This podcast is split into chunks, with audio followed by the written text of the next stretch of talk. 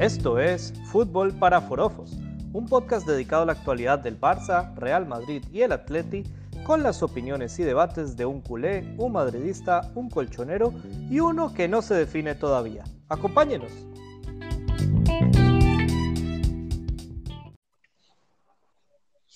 Hola a todos, bienvenidos a un nuevo episodio del podcast Fútbol para Forofos. Hoy contamos con la presencia de los tertulianos Alan Catalán, Alan Merengue y su servidor Mike. Alan Catalán, ¿cómo estás? Muy buenas, Mike, muy entusiasmado y con muchos temas de que hablar el día de hoy en el podcast y bueno, vamos a ir con todo hoy. Bueno, perfecto. Y también por otro lado tenemos al siempre polémico pero divertido Alan Merengue. ¿Cómo te va? ¿Cómo estás, Mike? Buenas noches. Bueno, si mi colega va con todo, yo que pico, también voy con todo entonces. Bueno, me parece muy bien, caballeros. Entonces, si gustan, para que se den con todo como les gusta, vamos a empezar con los temas del día de hoy. Empezamos con el rendimiento de los equipos en sus respectivos partidos. Empezamos primero con el partido que se jugó de el Alavés, que recibió al Barcelona, partido que terminó 1-1. Alan Catalán, ¿cuáles son tus impresiones de ese encuentro? Bueno, la verdad es que se vio un Barça bastante gris que iba de menos a más, pero nunca fue a más. Y la verdad que estoy un poco desilusionado del equipo, a pesar de que pudieron mostrar un poco para buscar el encuentro al final del tiempo donde lo empatan, pero creo que me parece que vi el peor partido de Messi con el Barcelona. No estaba realmente fresco, no. Cualquier jugada que trataba no le salían, los pases muy mal, tiro libre peor. La verdad que se vio una versión del Barça a nivel general de todo el equipo muy mal. Solamente quiero rescatar, que por lo menos Koeman hizo los cambios esta vez a tiempo, ¿no? Al inicio del primer tiempo, de hecho lo había dicho yo en el podcast, que tendrían que hacer 3 cambios de una vez, ¿no? En el inicio de la segunda parte, y eso fue lo que pasó, y eso fue también un poco lo que cambió un poco el partido para al final tener un empate gris en ese encuentro, y quiero otra vez destacar la presencia de Pedri en esa segunda mitad. Me parece que Pedri, y a nivel general los chavales, ¿no? La gente joven como Pedri, como Trincao, y como Ansu Fati son jugadores que le dan otro estilo a este Barça, e inclusive también a Dest, que entró en la segunda mitad. Así que la verdad que muy poco que rescatar en este encuentro. Simplemente quería mencionar pues la polivalencia de estos juveniles que son el futuro del equipo barcelonista. Ok, perfecto. Vamos contigo, Alan Merengue. ¿Qué tienes para decir de este partido y resultado? Sí, bueno, me dio la sensación que el Barça 11 contra 11 no empataba ni siquiera el encuentro. Esa es la sensación que me dejó a mí. El Alavés sufrió una expulsión, claramente es expulsión, no lo voy a discutir, pero digamos que ahí es cuando pudo hacer un poquito más el Barcelona. Esto es un Barcelona de muchos picos. Lo felicitamos porque ganó contra la Juventus y los catalanes ya estaban contentos, primer lugar en la Champions, pero se habían olvidado que venían de una derrota en el Clásico. Vuelven y muestran esta cara ante el Alavés, como dijo mi tocayo. O sea, este Baby Barça creo que le falta mucho rodaje, es la impresión que me da a mí. Busquets ya no está para ser titular. Busquets es como el Marcelo del Real Madrid. Yo no entiendo cómo Busquets sigue siendo titular. Le ganan las espaldas con una facilidad, deja un boquete entre la defensa y él, porque además no retrocediendo es muy lento.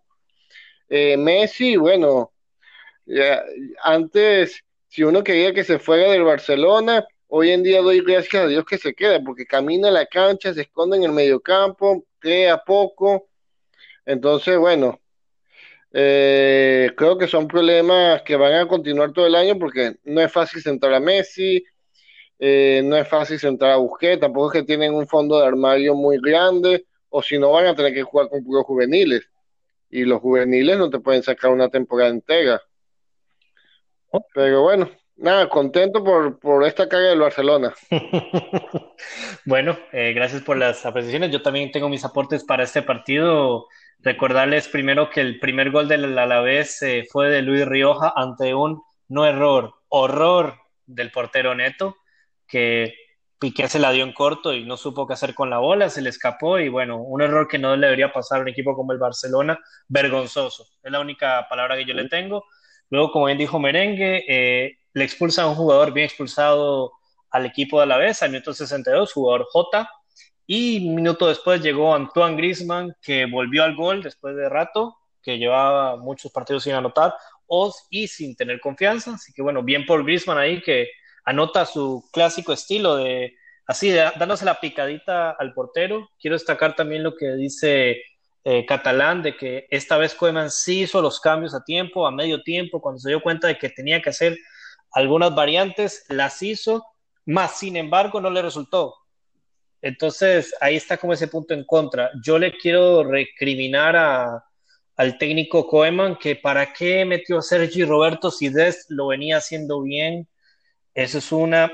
También quiero, por último, destacar, achacarle a Messi, que tuvo 2-3 tiros libres en el circulito al borde del área, que era casi como un penal. Ninguno de los tres lo pudo meter. Es donde él más daño sabe hacer, entre todas las áreas del campo que sabe hacer daño, pero el tiro libre y así tan cerca me decepcionó bastante, debo decirlo. Alan Catalán, ¿tienes alguna de las réplicas de lo que hemos dicho yo y Merengue? Bueno, hablando un poco de lo que decía el Merengue de Busquets, yo estoy en algo de acuerdo a lo que dice él con respecto a que Busquets no puede ser titular en este Barça, estoy totalmente de acuerdo, pero no es la misma situación del Madrid con Marcelo. Marcelo también es un jugador mucho más viejo que Busquets, si no me equivoco tiene como 2-3 años más que Busquets, y Marcelo viene digamos, en decadencia total. Busquets es un jugador que se puede utilizar en una mitad, en un segundo tiempo, donde más refresco. Es una situación, me parece, un poco distinta a la de Marcelo en el Madrid. Y con respecto a tus comentarios, Mike, estoy también un poco de acuerdo con lo que dices de Sergi Roberto. Me parece que... sí. Antes de que continúes, tienen la misma, los 232 años, nacidos en el 88. Marcelo y Busquets. Ahora sí, continúa. Ok, pero digamos, sigo manteniendo mi análisis sobre la diferencia entre ellos dos. De Sergi Roberto, estoy totalmente de acuerdo que, digamos, Dest es un jugador que tiene que ser titular indiscutible en esa banda derecha. No sé realmente cuál fue el motivo por dejar Dest en el banquillo, capaz por rotaciones, porque ahorita veníamos en Champions, digamos, se viene Champions, luego otra vez fin de semana fútbol y luego van con la selección, o sea, muchos encuentros, muchos seguidos que tienen que hacer rotaciones y puede ser esa la razón como tal.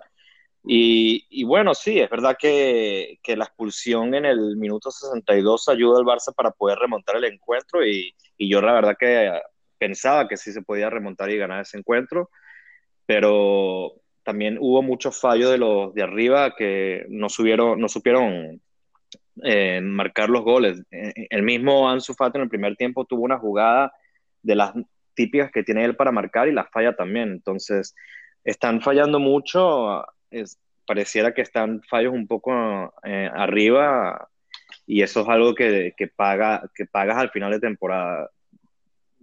Creo que con lo que tiene el Barça no les da para ganar la Liga. Y es verdad que no le puede dar tampoco para la Champions, porque la Champions es una competición mucho más difícil. Sin embargo, siendo una temporada, si se pueden enfocar más en la Champions este año, pues pudieran tener muchas más posibilidades que en la Liga Española. Ok, perfecto. Alan Merengue, ¿algo más que decir de este partido o lo que dijo el catalán? Sí, bueno... solamente agregar algo o aconsejar algo. Si se enfoca mucho en la Champions y quedan fuera de los puestos de Champions por la Liga, imagínate si no alzan el torneo europeo. Entonces, para el año que viene te quedarías sin ese torneo tan prestigioso.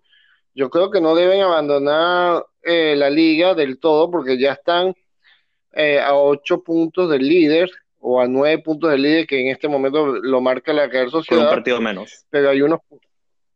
Sí, con un partido menos, pero un partido menos hoy en día, en el fútbol de hoy, no es, son 3 puntos garantizados. 2 partidos menos. Día, contra la Real Sociedad son 2 partidos menos y contra el Madrid es 1 partido menos. Correcto. Pero uno de esos partidos es contra el Bilbao en Bilbao. O sea, esto no es como antes, un partido menos... Ay, me voy a contar los 3 puntos. Hay que jugar esos 6 puntos, a ver. Y bueno, y por delante del Barça hay 8 equipos en estos momentos, 9 equipos, algo así. Real Sociedad, Real Madrid, Granada. Entiendo que la clasificación se tiene que ajustar, pero pónganle cuidado a la liga, porque si quedas fuera de Champions y de los puestos de Champions, y la Champions en sí, el torneo europeo, es complicado. Hay clubes muy fuertes, muy preparados, como el Bayern Múnich, como los ingleses, como el City, el Liverpool. Entonces imagínate, puedes quedarte para el año que viene fuera de Europa, y eso sí es grave. Eso sí, para cerrar el comentario sobre el Barcelona y después de este partido contra el Alavés, actualmente, mientras grabamos este podcast, el Barcelona está del número 2 en la tabla con 8 puntos, está solo a 3 puntos de la zona de descenso, que el Levante, que está en número 18 con 5, y de la zona Champions League, que de cuarto actualmente está el Cádiz con 14 puntos, son 6 puntos de diferencia, si no mal no me equivoco. Pero bueno, eso sería la situación del Barcelona, vamos a ver cómo le va conforme avance la temporada. Ahora vamos a hablar de el Real Madrid contra el Huesca, un partido que ganó el equipo merengue. Ganó 4-1, de doblete de Benzema, el famoso Karim Benzema. Luego volvió al gol Eden Hazard y el otro gol fue de Federico Valverde. Merengue, ¿qué opinas de este encuentro? Bueno, mira que veníamos criticando a Hazard, que lo que se pagó, que un fiasco. Primera titularidad este año, porque recordemos que Hazard, esto hay que mencionarlo, no ha sido un fiasco por jugar y no hacer nada como en otros equipos, sino que ha sido un fiasco por lesiones. Primera titularidad del año y destraba él el partido con un zapatazo que significó el 1-0, y además el ímpetu, la actitud que se le vio de forma, se le vio bien. Tiene que coger ritmo poco a poco, está viniendo una lesión, vamos a ser cautos. El mejor partido de la temporada que yo he visto en Madrid, asociaciones. El Madrid ha tenido muchos lesionados en lo que va de temporada. En lo que empiece a ganar efectivos nuevamente, a entrar en dinámica, yo creo que podemos ir mejorando, viendo el mejor Madrid. Este ya es un buen inicio. Vamos a ver si la tranquilidad de la Liga la podemos traspasar a la Champions, porque ahorita en la Liga se han hecho los deberes. Ok, perfecto. Bueno, Alan Catalán, ¿qué opinión te merece ese partido? Bueno, yo creo que el Madrid, me parece que también el marcador es un poco engañoso si lo analizamos desde los primeros media hora que todavía seguía 0-0 el encuentro. Me parece que el equipo que tuvo más oportunidades de gol antes del gol de Hazard fue el Huesca. Simplemente que el Huesca no las pudo aprovechar, las pocas opciones que tuvo en el encuentro. Y esos son de los encuentros cuando un equipo grande marca el primero, se vienen el resto en cadenilla, ¿no? Así lo veo yo, me parece. Es verdad, con el 1-0 básicamente se empieza a abrir mucho más espacios para el Madrid, y justamente terminando la primera mitad marca el segundo gol, si no me equivoco, Benzema. Y eso es lo que termina ya de fulminar a un equipo que viene, que asciende este año nuevamente a la primera división, como es el Huesca, y apaga y vámonos. Eso fue todo lo que pasó. Ya en el segundo tiempo, pues, el Madrid estaba jugando a placer, no digamos, el Huesca... Pero lo jugó bien el Madrid. No me parece que fue el mejor encuentro del Madrid, eso sí, eso es lo que a mi parecer. No me parece que fue un dominio total del Madrid desde el minuto 1 al minuto 90. A eso me refiero. Bueno, está bien, tú puedes tener tu punto de vista que el Madrid jugó el mejor partido del mundo, de la temporada, pero es que tampoco tienes mucha referencia de lo que el Madrid viene jugando mal toda la temporada. Entonces me imagino que esto debe ser el mejor partido de Madrid para ti. El otro partido que juega un solvente o bien sigue entonces en el Camp Nou contra el Barça. No, señor. Si este no es... Te estás equivocando. Pues, bueno, muchachos. Entonces, bueno, está bien. Entonces. No entremos en la polémica del clásico otra vez, porque yo creo que ya nuestros clientes escucharon bastante el capítulo anterior. Yo quiero dar mi punto de vista para cortar un poco el sí, ¿no? Yo estoy un poco de acuerdo con los dos y les voy a explicar por qué. Estoy de acuerdo con Catalán, que al principio del partido el que tenía más opciones era el Huesca, pero como yo siempre digo y lo voy a seguir repitiendo, el que gana es el que hace los goles, el que no los hace los de hacer. Hazard para mí hizo una genialidad, que hizo un remate de distancia con su pierna débil, que es la zurda, donde nadie se lo esperaba. Yo cuando vi ese remate y donde la clavó, dije, wow, eso es lo que lo hace un jugador diferente. Y aún así no le quito las críticas que hemos dicho anteriormente, porque no demostraba, por más lesionado que estuviera, no lo estaba valiendo. Hasta ahora jugó un buen partido, hizo un gol que abrió el marcador. Eso sí se lo destaco. Luego el Madrid, veo que hizo cambios como al minuto 60, que empezó a sacar a Lucas Vázquez, que es el único, entre comillas, lateral derecho que puede utilizar. También sacó a Casemiro, a Asensio, Valverde, incluso a Hazard. Empezó a cuidar jugadores, empezó a rotar la planilla, porque sabe que luego le viene la Champions. El Madrid está haciendo la tarea, pero no en la Champions. Necesita buscar el balance. Mike, qué importante para partidos como estos abiertos o que se decantan por un lado tener laterales izquierdos como Marcelo, que le dan descanso, en este caso indirectamente a Lucas Vázquez, que es el único lateral derecho que nos queda, le permitió que si dan algún cambio por el lado derecho con Lucas Vázquez.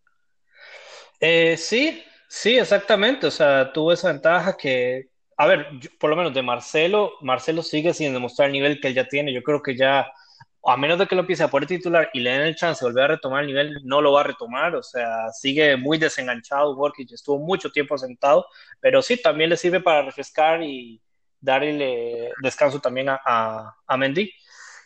Bueno. Yo creo que Marcelo lo sabe. Yo creo que Marcelo es un jugador que él sabe que hoy por hoy es el suplente de Mendy, pero también es un jugador que nunca ha alzado la voz, nunca ha tenido un mal rollo, un mal historial dentro del club merengue, nunca ha pedido que se le suba el sueldo año a año como otras protagonistas.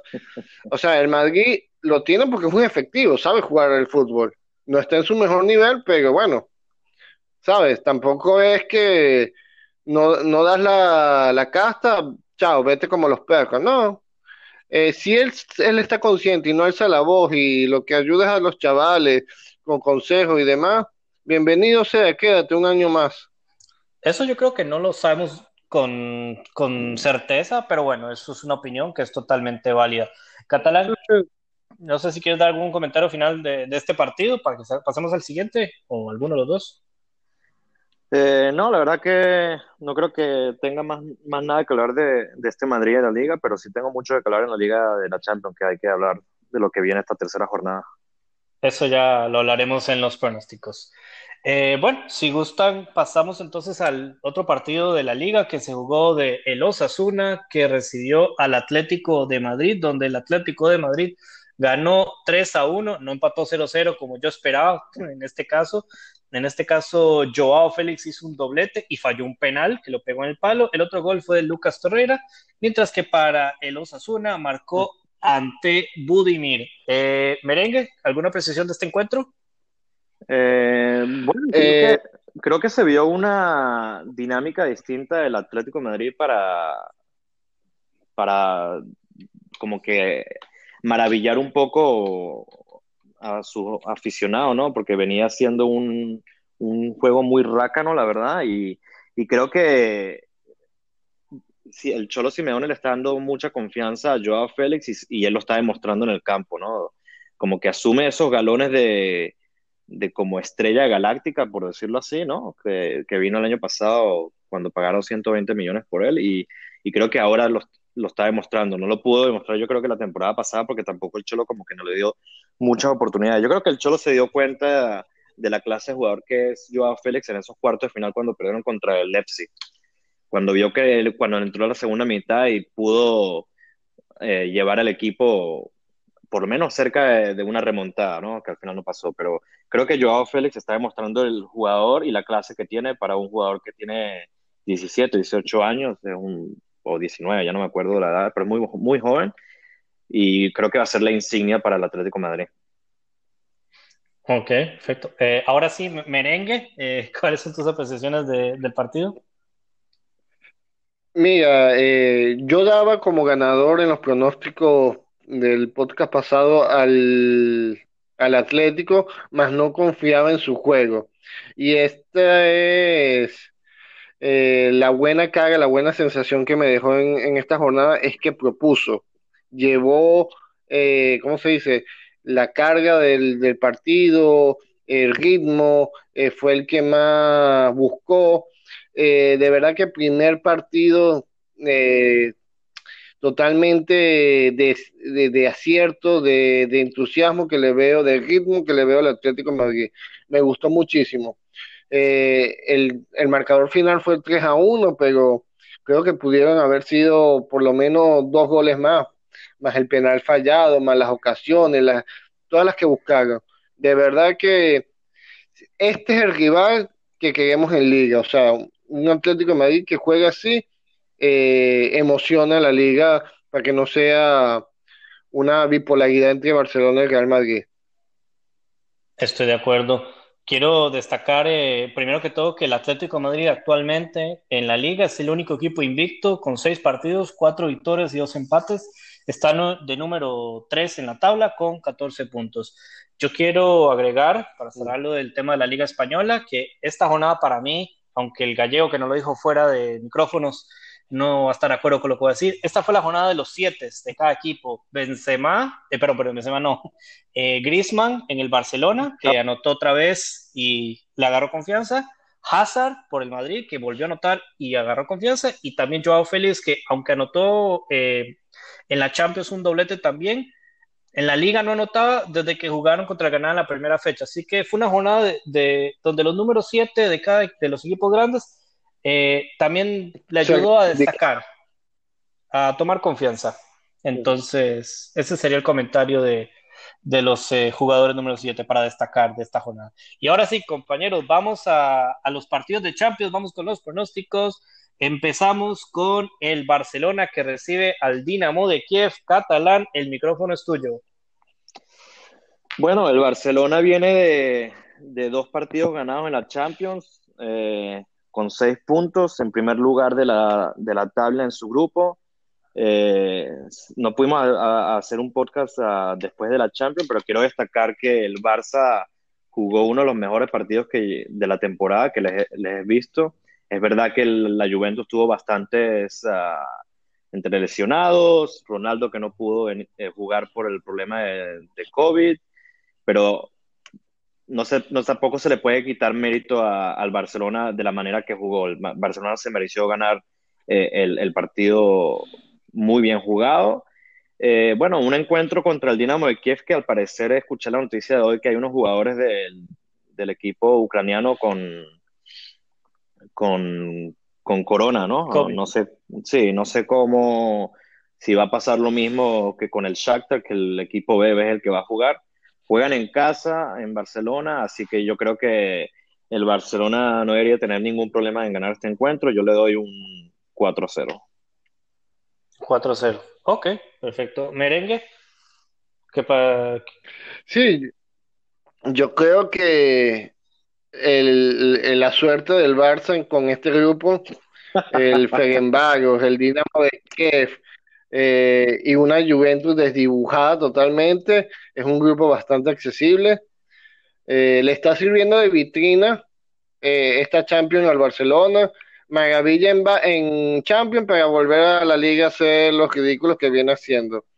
Para tocar un poquito el tema con el partido con la Juventus, como lo mencionó mi tocayo, una Juventus que se vio peor que el Alavés, se vio peor que el Getafe, partidos con los que el Barcelona perdió, así que bueno, Yo no congratulo mucho a ese Barcelona haber ganado porque era una Juventus desdibujada, con un Álvaro Morata que además creo que el día que repartieron las reglas del offside, él llegó tarde a la charla y no se enteró de cómo es.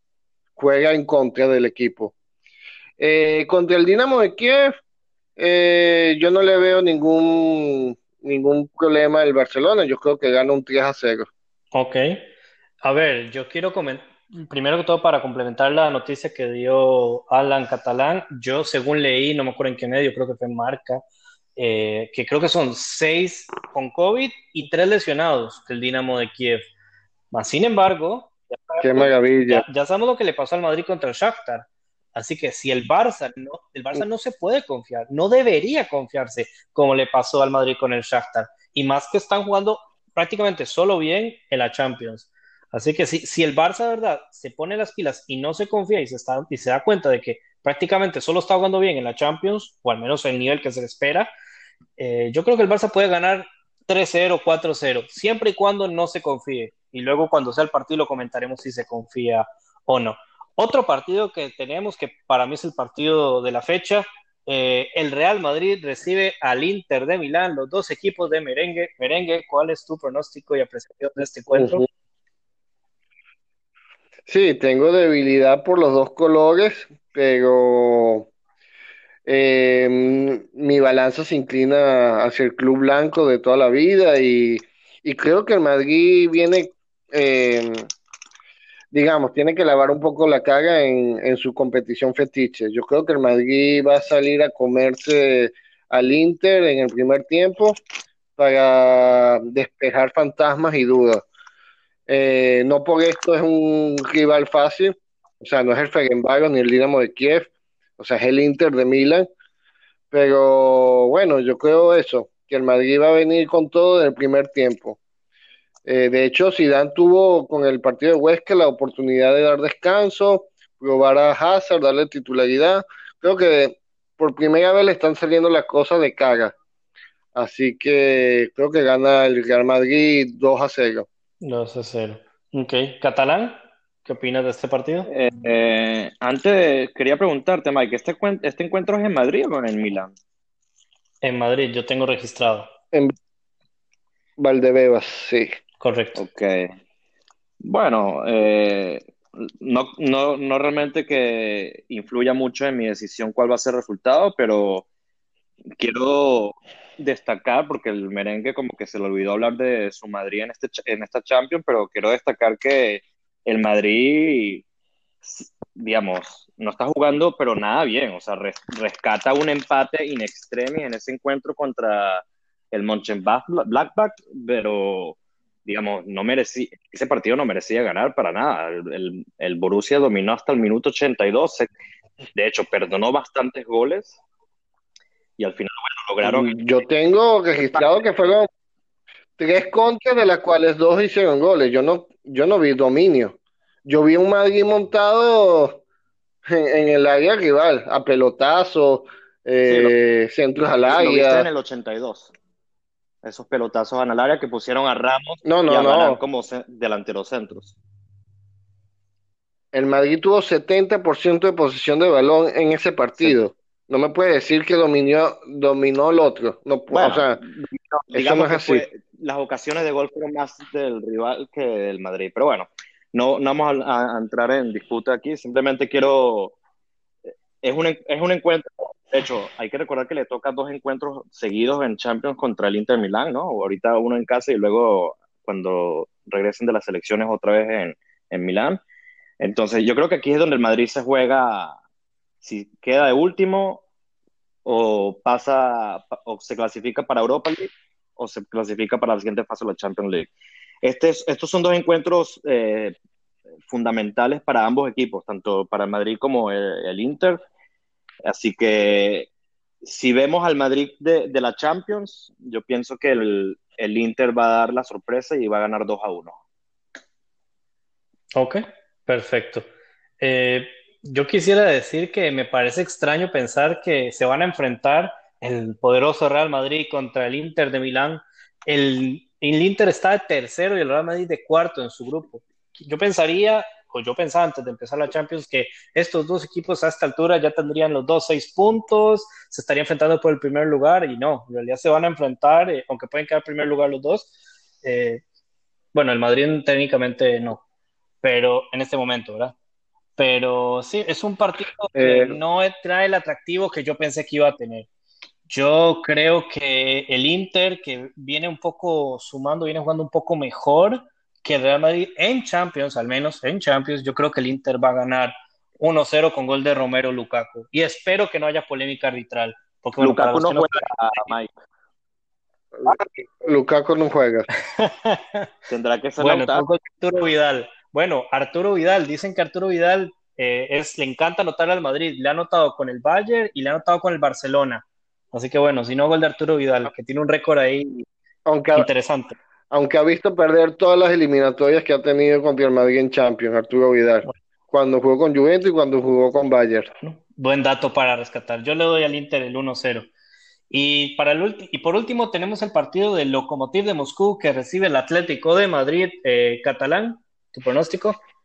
Mira, yo creo que este es un encuentro difícil para los del Cholo. Es un encuentro un poco engañoso porque el Lokomotiv se da como que el equipo más flojo en teoría, ¿no? de ese grupo, pero hay que recordar que el Lokomotiv jugó en la temporada pasada en el mismo grupo que el Atlético de Madrid. Si no me equivoco, en Rusia el Lokomotiv le ganó al Atlético de Madrid. Así que este no va a ser un encuentro fácil para los de Simeone.